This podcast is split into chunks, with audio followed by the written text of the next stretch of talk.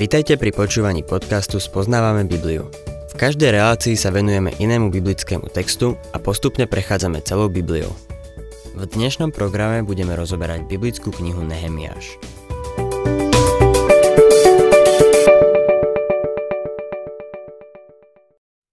Po príchode do zasľúbenej krajiny pobudol Nehemiáš v Jeruzaleme 3 dní. Potom sa v noci vybral s niekoľkými mužmi na obliadku meských radieb, aby mohol zhodnotiť ich stav. Nikomu o tom nepovedal ani predákom, ani kňazom, ani šľachticom, ani ostatným robotníkom. Milí poslucháči, po tejto dôkladnej prehliadke a zhodnotení stavu jeruzalemských radieb zvolal stretnutie. Nehemiáš 2. kapitola 17. a 18. verš. Potom som im povedal, sami vidíte zlé položenie, v ktorom sa nachádzame, že Jeruzalem je zbúraný a jeho brány sú zničené ohňom. Nože, postavme hradby Jeruzalema, aby sme neboli ďalej na posmech. Keď som im rozpovedal o ruke môjho Boha, ako dobrotivo vládla nado mnou i o kráľových slovách, ktoré mi oznámil, povedali. Schopme sa a dajme sa do stavby na to priložili ruky k dobrému dielu. Nehemiáš zvolal stretnutie predákov z Jeruzalema a jeho okolia. Povedal im, ako ho Boh viedol. Povedal im, ako od kráľa dostal voľno a prečo prišiel do Jeruzalema. Už urobil obliadku mestských hradieb a brán. Vedel, v akom sú stave a povedal im. Dajme sa do práce. Boh je s nami a na jeho nadšenie všetci odpovedali. Schopme sa a dajme sa do stavby. Nehemiáš bol skutočný vodca, Bohom inšpirovaný vodca. Izraelskí predáci ho brali. 19. verš Keď to počul Sanbalat Chorónsky, Amónsky sluha Tobia a Arab Gešem, posmívali sa nám a pohrdavo nám vraveli. Čože to robíte? Chystáte a zda vzboru proti kráľovi? Tu je ten nepriateľ. Títo traja muži. Mať v blízkosti toto malé trio nie je veľmi pekné. Predpokladám, že každé Božie dieťa má okolo seba nielen úžasných ľudí, ale aj niekoľko takých ako Sanbalat Choronsky, sluha Tobia a Arab Gešem. Nepriateľ sa uchýli k rôznym metódam, aby sa nás pokúsil znechutiť. Posmech je metóda, ktorá väčšinou príde na prvom mieste. Keď som sa obrátil, pracoval som v banke. Musím sa priznať, že som prekračoval hranice a žil som v rieku. Nikdy nezabudnem na tú reakciu, keď som oznámil, že odchádzam a pán ma povoláva do služby. Netušil som, že niekto môže byť takto na posmech. Pamätám si na to, aký znechutený som stade odchádzal. Mal som chuť to všetko vzdať, vrátiť sa a povedať. Viete čo, bol to len žart. Chcem sa vrátiť a byť zase jeden z vás. Ale veľmi rýchlo som si uvedomil, že som už medzi nich nepatril. Prišiel som o svojich tzv. kamarátov. Bolo to v čase prohibície a to, čo ich zaujímalo, bolo len pitie. Vrátil som sa do školy a ako znechutene som sa len cítil. Nepriateľ vyšiel na mňa a vysmieval sa mi. Už to viac nerobí. Diabol takto útočí v prvej fáze boja, milí poslucháči. Postaví vám do cesty ľudí, ktorí sa budú vysmievať z toho, že ste kresťan. Niekedy to bude extrémne ťažké. Bolo to tak aj u Nehemiáša.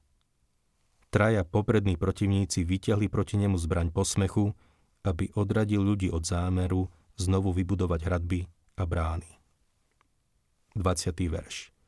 Na to som im odvetil – Sám Boh nebies nám dá úspech a my, jeho služobníci, sa pustíme do práce a budeme stavať. Vy však nemáte ani podiel, ani nárok, ani pamiatku v Jeruzaleme. Všimnime si, čo sa stalo. Nemôžem si pomôcť, ale musím Nehemiáša mať rád. A dúfam, že vy tiež. Povedal, chodte mi z cesty. Pustíme sa do práce. Boh je v tomto s nami. Úžasné a Boh bol naozaj s nimi. Tretia kapitola nás privádza k obnove hradieb a brán. Bol to jeden z najväčších stavebných projektov, aký sa kedy uskutočnil. To, čo Nehemiáš dokázal, bolo niečo ohromné. Boh konal úžasným spôsobom. Ako vieme, Boh priviedol Ezdráša a Zerubábela späť do krajiny, aby znovu vybudovali chrám. Ich úloha bola iná ako Nehemiášova. Nehemiáš bol laik a jeho úlohou bolo obnoviť jeruzalemské hradby a brány. S každým človekom Boh naplňa svoj zámer iným spôsobom.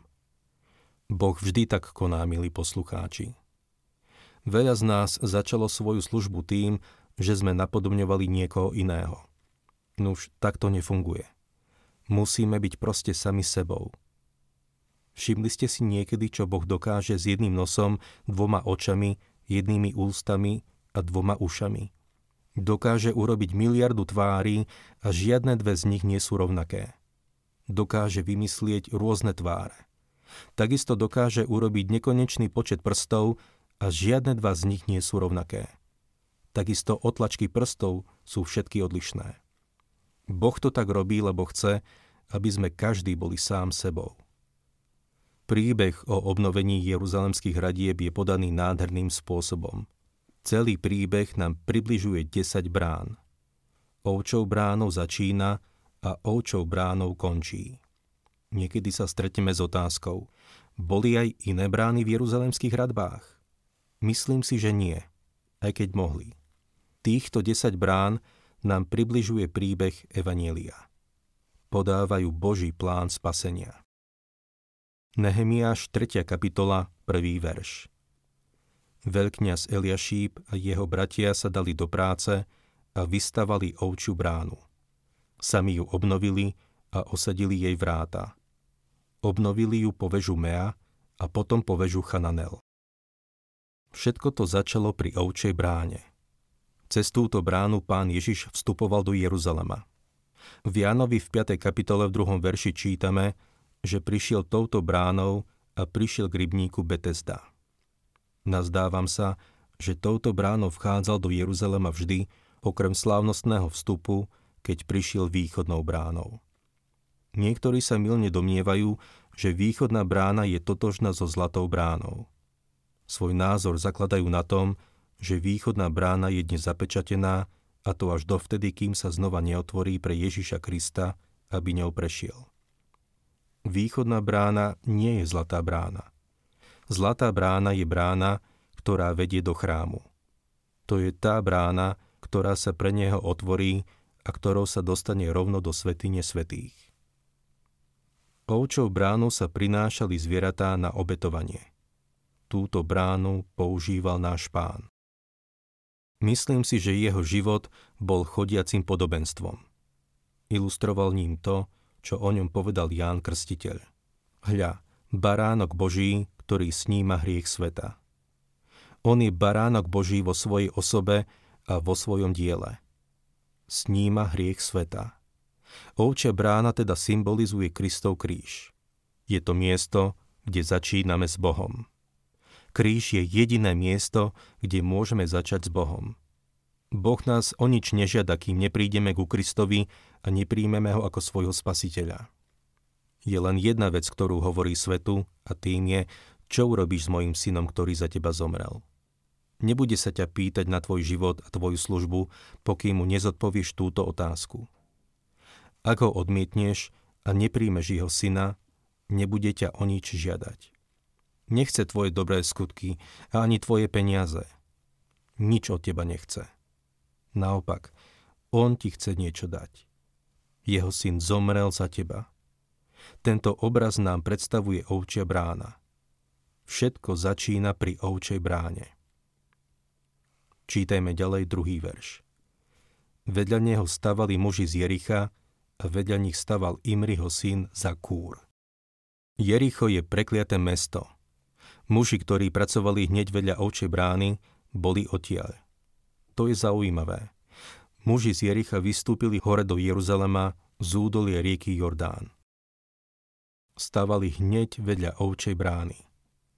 Keby sme obišli olivový vrch po ceste, ktorá vedie do Jericha, dostali by sme sa na miesto, kde títo muži pracovali. Hneď tam sa nachádza chrámová väža a samotný chrámový areál. Nad mestom Jericho bola vyslovená kliatba. Jozua povedal, prekliatý pred Bohom, kto by sa dal do stavby mesta Jericha. Čítame o tom v Jozuovi v 6. kapitole 26. verši. Začias kráľa Achába bol jeden muž, ktorý to mesto znovu postavil. Kliatba doľahla na ňo a jeho synov. Bolo to prekliaté mesto. Žijeme vo svete, ktorý je prekliatý hriechom. Nemusím to nejako dokazovať, stačí sa pozrieť okolo seba. Človek doviedol tento svet do chaosu. Nedokáže vyriešiť svoje problémy. Dnes sa neveriaci ľudia, ktorí zastávajú vysoké pozície, tvrdia, že súčasné problémy presahujú riešenia, ktoré človek môže ponúknuť. Žijeme v prekliatom svete.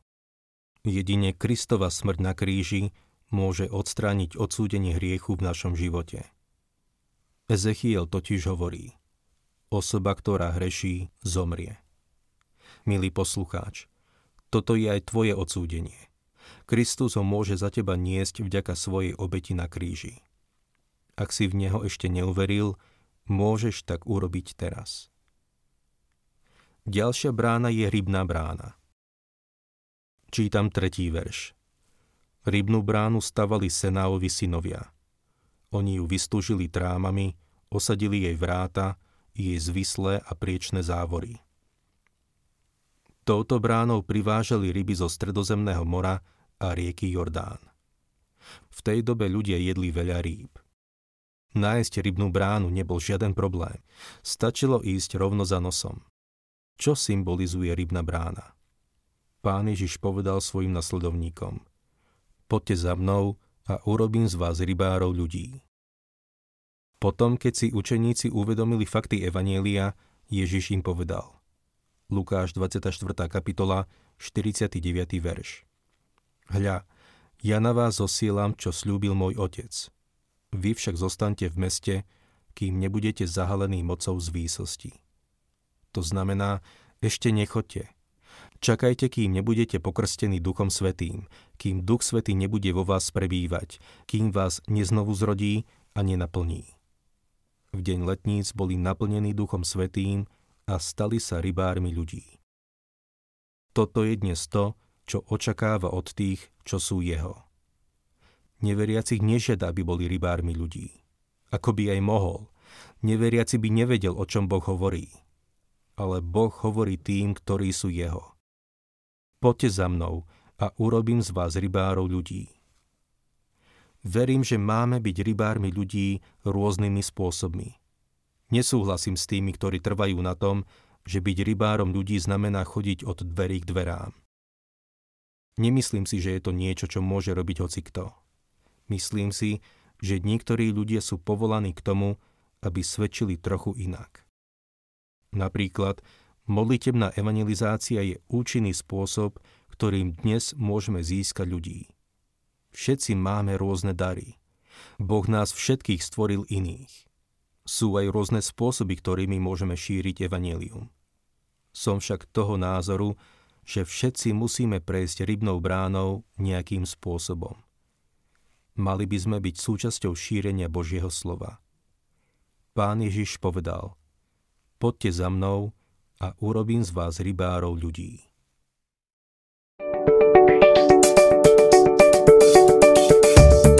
Ak sa vám páči program Spoznávame Bibliu, budeme radi, ak ho odporúčite svojim známym a dáte like, alebo nás začnete sledovať na facebookovej stránke Spoznávame Bibliu. A ak vás niečo oslovilo alebo zaujalo, napíšte nám cez Facebook alebo na adresu spoznávame.bibliu zavinač gmail.com.